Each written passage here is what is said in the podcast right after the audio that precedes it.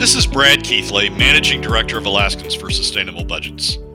Welcome to the weekly top three, the top three things on our mind here at Alaskans for Sustainable Budgets for the week of November 25th, 2019. The weekly top three is a regular segment on The Michael Dukes Show. The show broadcasts on Facebook Live and via streaming audio from the show's website weekdays from 6 to 8 a.m. I join Michael on Tuesdays from 6:20 to 7 a.m. for a discussion between the two of us about our three issues. We post the podcast of our discussion following the show on the Alaska for Sustainable Budgets Facebook, YouTube, and SoundCloud pages, and on my website at bgkeithley.com. You can find past episodes of the weekly top three also at the same locations. Keep in mind that in addition to these podcasts, during the week, you also can follow and participate in the discussion with us of these and other issues affecting Alaska's fiscal and economic condition by following us on the Alaska for Sustainable Budgets Facebook page and through our posts on Twitter. This week, our top three issues are these. First, what Governor Dunleavy's address last week to the Alaska Municipal League says to us about next year's budget. Second, our thoughts on legislative finance head David Teal's legacy as he retires. And third, why Conoco's proposal to sell 25% of its interest in its West Side properties bothers us. And now, let's join Michael. Uh, let's talk a little bit about uh, the weekly top three. First and foremost, the governor's quandary. The governor's got a bit of a challenge here. He has uh, he has stated that uh, he is not going to be uh, he's not going to be tackling the uh, you know oil uh, taxes for municipalities, nor is he going to uh, be transferring any of the fish tax wealth or anything out of anywhere. That makes it uh, makes it a little more difficult. Number one, transfer from tax revenues. Yeah, the governor spoke at uh, AML, the Alaska Municipal League, this past week, and and uh, spoke via uh, video. He didn't he didn't appear personally, but had a had a video appearance. And one of the things he said uh, in that video appearance uh, was was curious to me, um, and and really is is limiting his options uh, on on the budget. The governor's gradually sort of revealing different pieces of the budget, sort of by negative implication, I guess, as he goes along as we get nearer uh, the December uh, date that the budget's due. Um, and this was sort of one of those. Previously, uh, the governor had said uh, when the court when when the court decision came out that said that the legislature, the Superior Court decision, that the legislature could uh, forward fund education. The governor, in his response, said something that many interpreted, including me, as as saying that he wouldn't be reducing K through 12 uh, funding this coming year.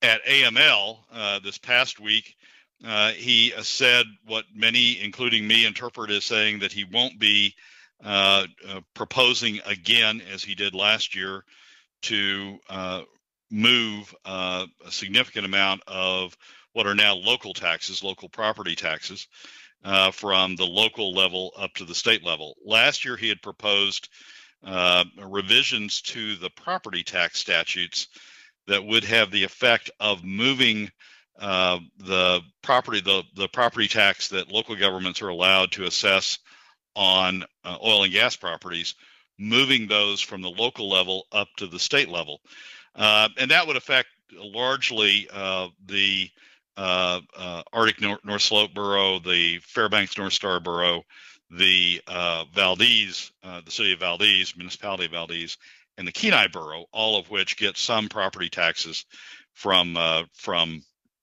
uh, assessments on oil and gas properties, and and in the aggregate, most of this coming from the North Slope Borough. Uh, in the aggregate, uh, that was about four hundred million dollars of of his budget last year in revenues that were being moved from the local level um, up to the state level. A big chunk uh, of what his budget uh, proposed to try to get the budget back in balance. What he told AML, uh, interpreting me, uh, is he's not going to make a proposal again this year. Um, that he's not going to propose to move those revenues from the local level up to the up to the state level.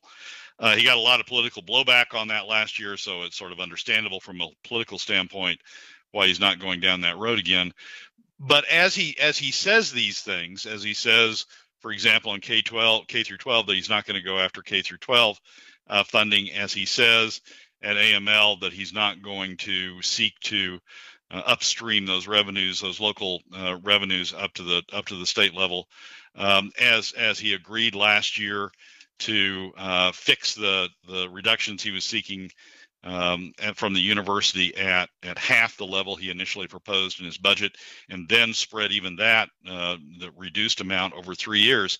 As he says those things, he's he's narrowing in his options on what what he does about this budget um, uh, this year. He hasn't revealed the budget, um, and so we don't really know how all these things stack up. But but the the the net result of of these various comments is that he's narrowing down what he's what he's saying he's going to cut, uh, and he's narrowing down now with the comments at AML what he's saying he's going to do uh, with respect to you know n- non-tax revenues or non uh, non-new tax revenues, um, and he's and he's leaving himself. He's narrowing down his options in a way that sort of is going to make this budget even more difficult than it otherwise was. When you look at the projections, we're already probably at a billion three uh, in terms of deficit uh, between traditional revenues and um, and uh, uh, uh spending uh, levels even at even at the reduced levels we had last year from last year, um, and even after you take into account Hammond 50, even if you, after you take into account the the portion of the uh, permanent fund draw that uh, stays with the state can stay with the state for um, uh, spending purposes, excluding the the portion that goes to the statutory PFD, we're still at a billion plus uh, deficit. So if you if you're not going to upstream revenues, uh, which was 400 million last year, you're not going to do that. You're not going to cut K through 12. You've already you've already taken the university cuts off the table. You are, you're you're only going to get 25 million additional out of university cuts uh, this coming year. Um, you're, you're really uh, narrowing down uh, what what you've got left to play with, and that's um, it, it's it's it's sort of that sort of cycles back and makes what happened last week uh, with Bruce Tangeman's announcement of his resignation. Uh, sort of that adds to the mix and makes you think that uh, that the governor is in fact going to propose some form of revenues right. Uh, as a way of of filling the budget. And and of course that I kind of touched base with that on the governor last week, and I didn't really get any response from that. I didn't, you know, he basically said he was looking for somebody who would be willing to talk about all the various uh, all the various options that are there on the table, um, including I think that the implication there was including the budget. And so, yeah, it's a little discouraging and it's a little disheartening, but again, not surprising based on the governor, the reaction to the governor's budget. I mean, everything from the the you know the kind of the hate-filled screeds to the recall effort all seem to be centered around this uh, this problem. Yeah, the the 400 million last year when he proposed that, that's what you know Valdez. Many will recall that Valdez sort of went off the rails. The Valdez city government, uh, the mayor, uh, I believe it was, sort of called immediately for the governor's uh, recall as a result of that. Um, and and that was that was there was a huge reaction from Valdez. There was a huge reaction from uh, the North Slope borough, which would be uh, adversely impact a portion of their revenues would be would be taken away uh, as a result of that. And ASRC, uh, the native corporation on the North Slope, uh, which had supported the governor in the election, had an adverse reaction as well. And then there was a reaction from Western Alaska. Part of the part of the proposal was to take uh, what were local fish taxes. Uh, and and bring them upstream them to the state as well, not as significant by any stretch of the imagination as the as the oil taxes, but to do that, and there was a reaction from Western Alaska as a result of that. So yeah, so so you can you can see why uh, the governor's reaction is is not to go down that road again. He, he, didn't even get a hearing. The bills to to change the local the oil and gas uh, property taxes didn't even get a hearing in either legislative body. It was sort of dead on arrival. Um, so you can sort of see politically bad reaction, no response, uh, no positive response whatsoever uh, in the legislature to to those steps, uh, and you can see why the governor's doing it. But but as as as these things piece together, as the statement on K through 12, um, uh, and, and, now and as the as the deal on the university uh, during the session, uh, and now uh, as as he makes his statement to AML, um, you, are just you're, you're you're you get the sense that we're just narrowing down the options. I mean, you still got Medicaid, uh, right, and that's that's a that's a potential. You've still got uh, things like debt reimbursement. Uh, that was a one-year deal that uh, that the legislature did last year on on debt reimbursement for local school bonds. Uh, they have to they didn't change the statute; they just decided not to fund it last year, and that's a that's a year-to-year deal. So you've still got debt reimbursement, but but all of that uh, together really doesn't have uh, the huge impact that that you're going to need to close a billion plus dollar deficit. Well, and I think that's the that's the biggest issue, and of course, Alaskans now are going to be looking at you know these you know alternatives, different revenues, different uh, taxation things. I mean, I think that's kind of the direction that they're going to have to they're going to they're going to try and take this, which has been one of the reasons why we've talked about trying to craft that narrative if it does come to that, and I think it is. I think although many Alaskans would rather have cuts.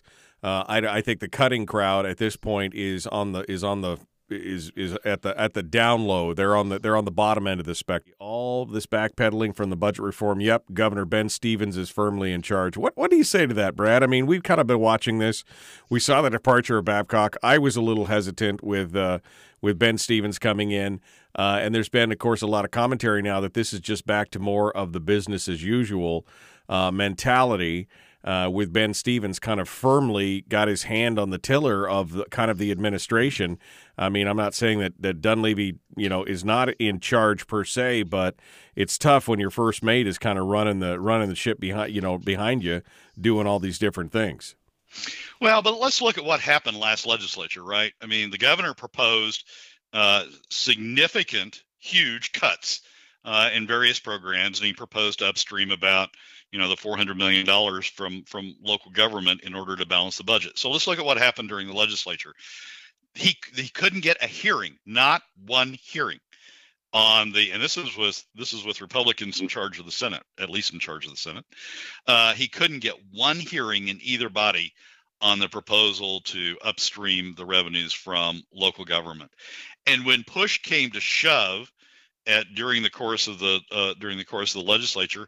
He ultimately couldn't get 16 legislators to stay with him on the level of budget cuts that he that he wanted initially, uh, or that he or that he proposed after the first round of vetoes. I mean, I mean he couldn't hold 16 uh, to to support the first even support the first round of vetoes. So he had we came back, and then we had the the the second uh, uh, session. The legislature passed a, a budget again with higher spending than the first round of vetoes, and we ultimately ended up with the second round of vetoes, and that's sort of where the budget process ended. But he couldn't hold 16 in the legislature for the for the level of cuts he got. So, um, it, it, yes, uh, there there have been changes in in. I mean, Donna's gone, uh, uh, uh Tuckerman's gone, uh, and we have what would what what some describe as a more moderate uh, staff in place now. But but it's not i mean it's it's chicken and egg. I mean would that staff have been there had the governor would that new staff have been there had the governor been successful in in in moving forward on the 400 million dollars in in revenue he wanted to take he wanted to move up from local government and on the and on support for the level of cuts he got? If he had had support for that uh, i'm not sure we would have a new staff in place but he right. didn't get that level of support Right. Well, and that's the thing. I mean, I guess when you realize that you're not, you know, the the the team you've got right now is not rowing you to victory. I guess sometimes you need to get a new team, but uh, you know, again, I, am just concerned. You know, you got Donna Arduin, you got Bruce Tangeman, now you've got, you know, you had Tuckerman Babcock leave, and now we've got a whole kind of a whole new crew in there and really no idea of where things are going. And all we can do is what you've been doing, which is extrapolate out based on his comments at like AML and other things, uh, you know, comments from, from Tangeman when he left, and uh, just kind of this the reaction of the people. And I mean, I think it all basically spells what we've been talking about, which is uh, there is going to be a discussion about new revenues. Now, whether that's a tapping deeper into the permanent fund, fundamentally changing the formula to the 75 25 that they're pitching right now, or maybe some form of new taxation because there's just not enough horsepower right now to get uh, any kind of fur- uh, further cuts onto the table. Yeah, and and and we need to keep in mind during this discussion we already have taxes, right? PFD cuts right, taxes, right? Uh, and and they're just they're just a form of taxes that hit the middle and lower income Alaska families hardest. Uh, but we already have taxes, so so the question really is going forward. Uh, we're, we're he's gradually rolling cuts off the table. I mean that's what the comment about K through 12 is, um, and that's what the deal with the university was. Cuts are actually are, are sort of rolling off the table. Now with this statement to AM, AML, his efforts to, to upstream revenues from local governments is sort of is sort, sort of rolling off the table. That's that's leaving. I mean, we, we already have taxes, we already have PFD cuts, um, and that's sort of exposing them out there that we're going to need some form of new revenue. The debate's really not going to be, do we have do we have new revenue or not? The debate's going to be what form of new revenue um, do we have? Um, and that's that's really what we ought to talk about it as. Not not not should we do something new that we haven't done before. It's we're already there in terms of new revenue. What's the best way to approach that new revenue? And you just said something that i think is pretty you know it, it, it profound i guess is, is is the word that i'm looking for. And i think it i think it needs to be said. I think people need to hear it and we were talking about you know this uh, uh, you know what the governor had said at AML from number one of the top three that you know that some of these things were off the table and that there was going to be a fundamental change in the way the budgeting is done. And I said you know that there's probably going to be a lot more discussion on new revenues, and they may talk about taxation. Uh, they may talk about take, taking the permanent fund even deeper. They may talk about all these other things. And you made, I think, a very valid point to say, look, it's we're already being taxed. It's not a question of generating new revenues. It's which revenues are we going to take next? Can you synopsize that for us again? Yeah, exactly. I mean, I mean, as you as you retreat from making cuts, as you retreat from um, from you know upstreaming revenues from local government, which the governor proposed last time, you're you're you're you're creating the budget. I mean, you're recreating the budget gap. It's not that we haven't had this budget gap the last four years. We have, and it's been been filled with taxes. Uh, PFD cuts are taxes. They're they're they're reductions uh, in the in they're the conversion to government, diversion to government of revenue that otherwise goes to individuals. That's sort of the same as as withholding, uh, federal withholding uh, uh, taxes uh, on on on income subject to federal income tax. It's a it's a state form of withholding uh, uh, uh, uh, taxes on on on Alaskans, all Alaskans, and only Alaskans. Uh, and we've had that the last four years. We had it again last year. I mean, the governor's proposed cuts and, and the proposed upstreaming of revenue uh, didn't occur, and and we had PFD cuts again. We had PFD taxes again. it's not it's not like we haven't had taxes uh, the last four years.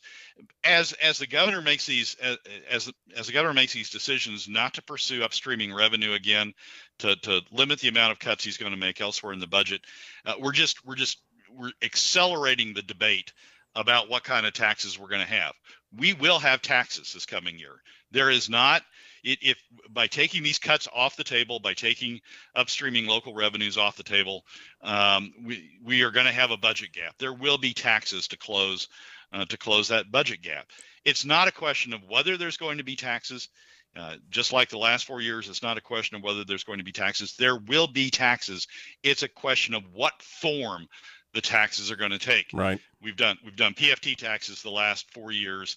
Um, uh, the question is going to be, uh, do we find another more equitable approach uh, in the in the future? Uh, so that's number one. This actually leads us into number two, which is the departure of uh, David Teal from the legislative finance director position as he retires. Um, what does this say? Uh, you know, what does this say for Alaska? I mean, some are some are, are boohooing that it's so sad that they're losing a great man, this quiet, uh, you know, this hidden giant. Uh, you say it's uh, not necessarily uh, uh, not not necessarily that bad a thing to get him out of there. Oh, I, David Teal. Um, David Teal has a lot of fans. Um, he's director of legislative finance. Uh, he speaks. Uh, is legislative finance's job to analyze the budget and and sort of is the keeper of the budget and keeper of keeper of fiscal policy at the at the legislative level. Uh, and David has a lot of fans. But but David, in my opinion, uh, has been part of a significant part uh, of the of the problem down in the legislature, not not part of the solution. Um, in 2017, we've dis- we've discussed this show before, and, we'll discuss it again, I'm sure. But in 2017, Ledge Finance led the the reclassification of the permanent fund dividend from designated general fund to unrestricted general fund, and that that had all that had a huge impact uh, on the way people discuss the permanent fund dividend, on the way the media writes about the permanent fund dividend, on the way the legislature has addressed the permanent fund dividend. It essentially said uh, the permanent fund dividend is not is not a statutory program, um, uh, and it's it's just unrestricted general funds that the legislature can use for for whatever purpose it wants, and that was just wrong. I mean, it's wrong. The the designated the, the reason we have designated general funds, uh, as defined by Ledge Finance itself, is state funds that have statutory restrictions on use that but but that can be spent for any purpose through appropriation. But but the key part of that is state funds that have statutory restriction on use.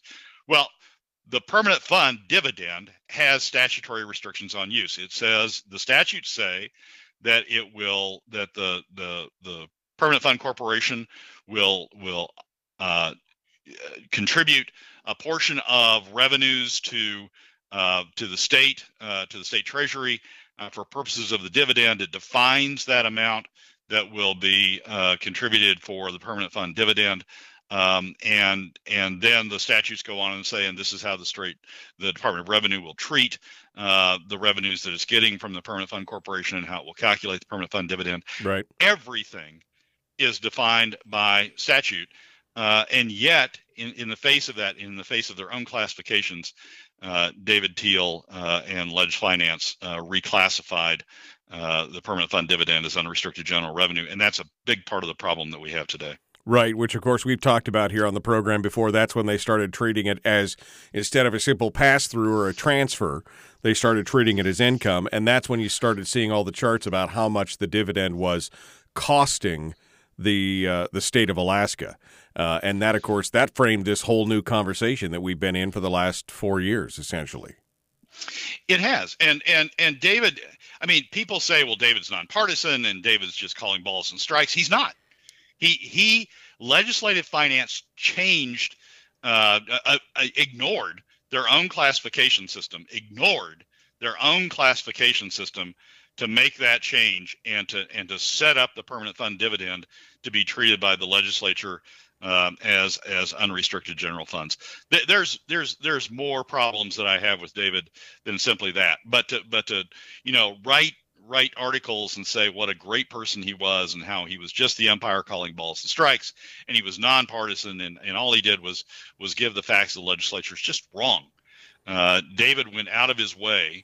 Ledge Finance went out of their way to reclassify, to violate their own rules, their own their own standards, their own classifications, uh, to to treat the permanent fund uh, uh, dividend in a way that that set it up for for being taken by government. And and I he I, he may deserve credit for some things, but he absolutely deserves the blame uh, for for for for rolling over and doing that in 2017. He was not impartial. Uh, he was not nonpartisan. Uh, it was a very partisan move, partisan on behalf of the top 20%, partisan move to uh, to set up the dividend for uh, for being taken by the legislature. So David Teal has departed. Again, not, not a big fan of David Teal, are you? And uh, we explained why.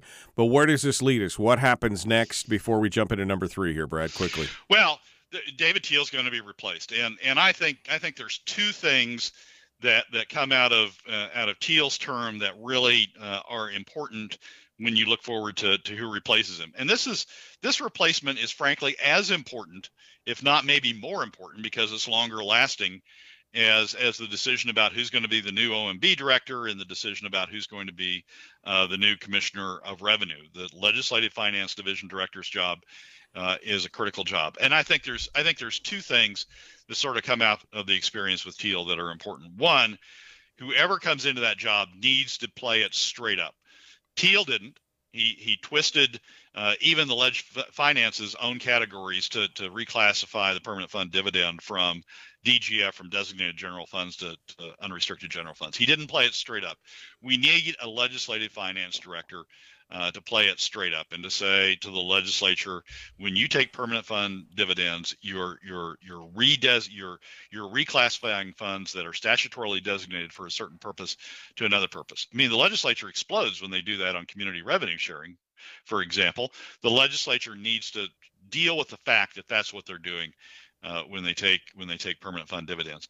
The second thing that Teal never did uh, and that and that in my view a legislative finance director should do as part of his obligation to analyze the budget is they need to look he needs whoever comes into that role needs to look at the impact of the various proposals the legislatures this legislature is making.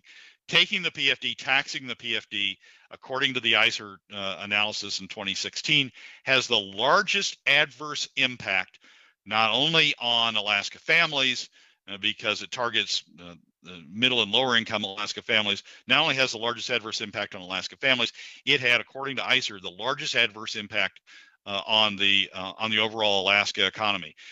That those words, I don't I don't recall those words ever leaving Teal's lips. I don't recall him ever advising the legislature. Right. Uh, if you do this uh, through PFD cuts, you're going to have the largest adverse impact on the on the overall Alaska economy.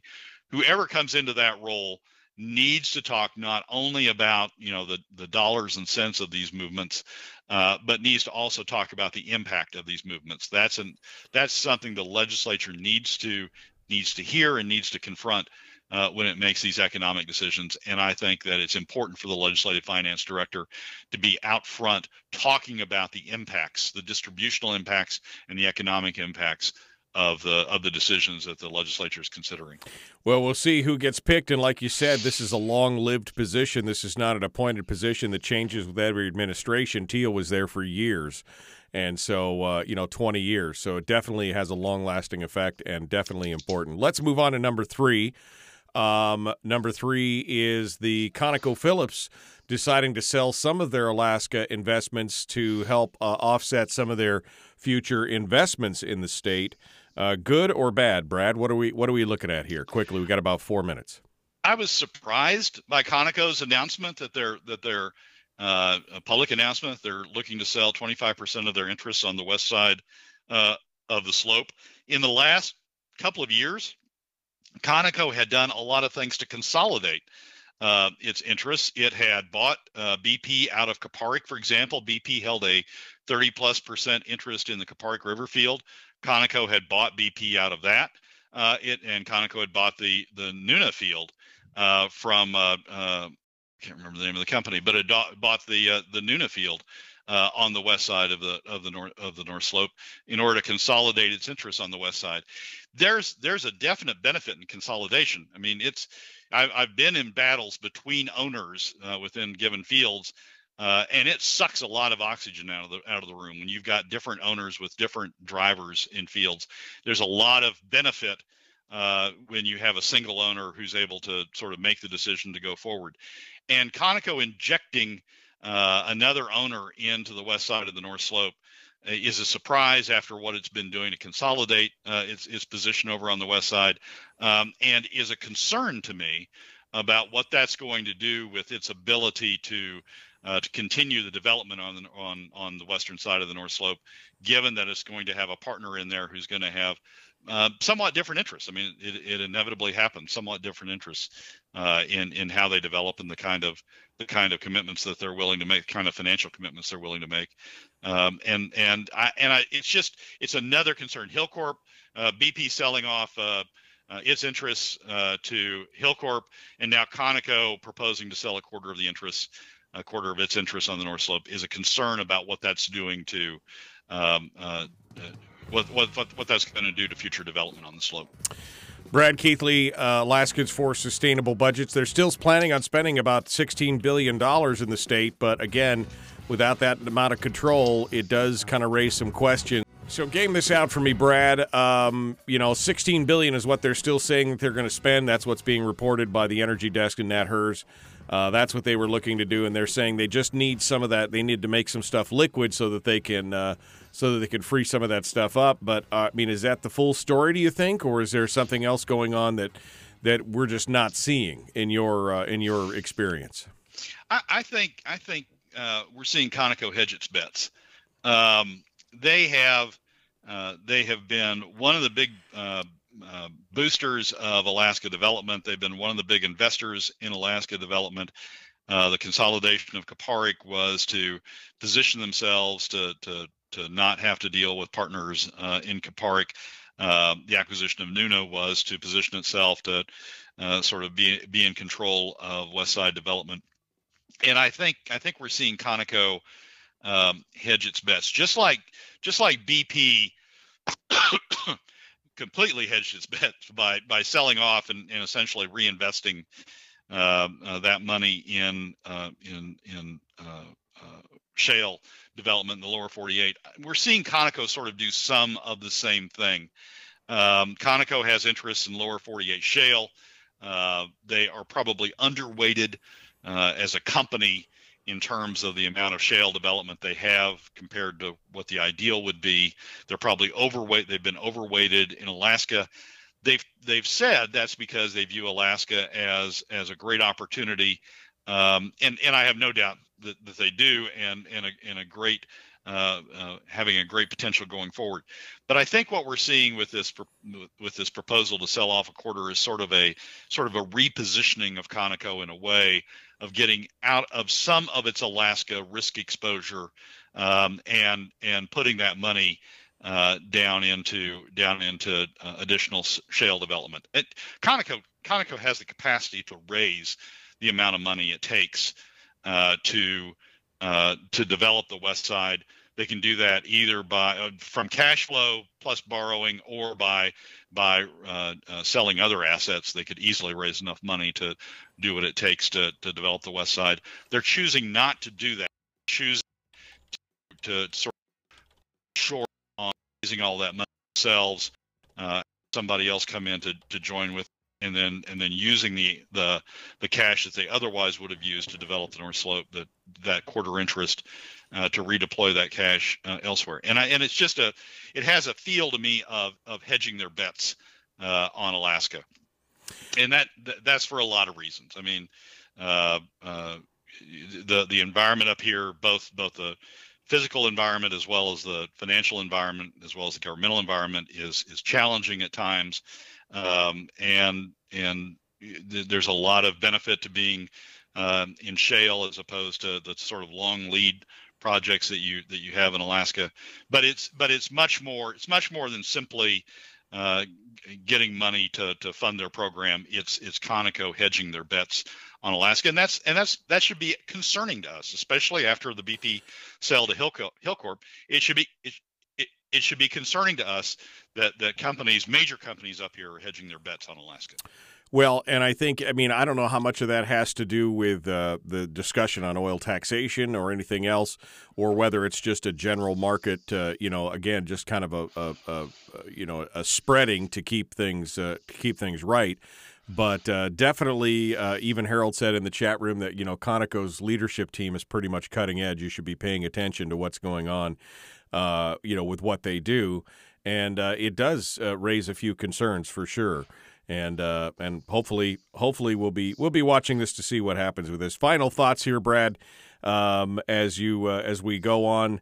Uh, any thoughts on where you think this budget is going to land when the governor drops it here in less than what are we twenty days away now?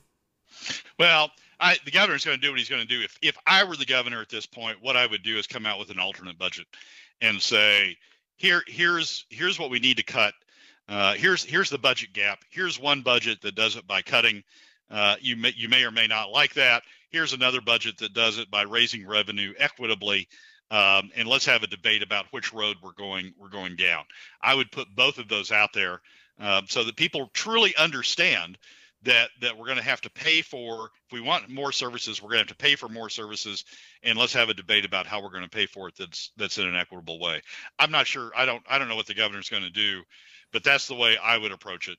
But but we're definitely at the end of the day we're going to have a budget gap. Even his proposal even his budget proposal is going to have a budget gap and we need to be all of us need to be thinking about what our thoughts are about how how that gap gets closed. What's the equitable way to close that gap? We appreciate you coming on board, my friend, and I look forward to uh, look forward to talking to you again next week. Michael, as always, thanks for having me. Appreciate appreciate you coming on board.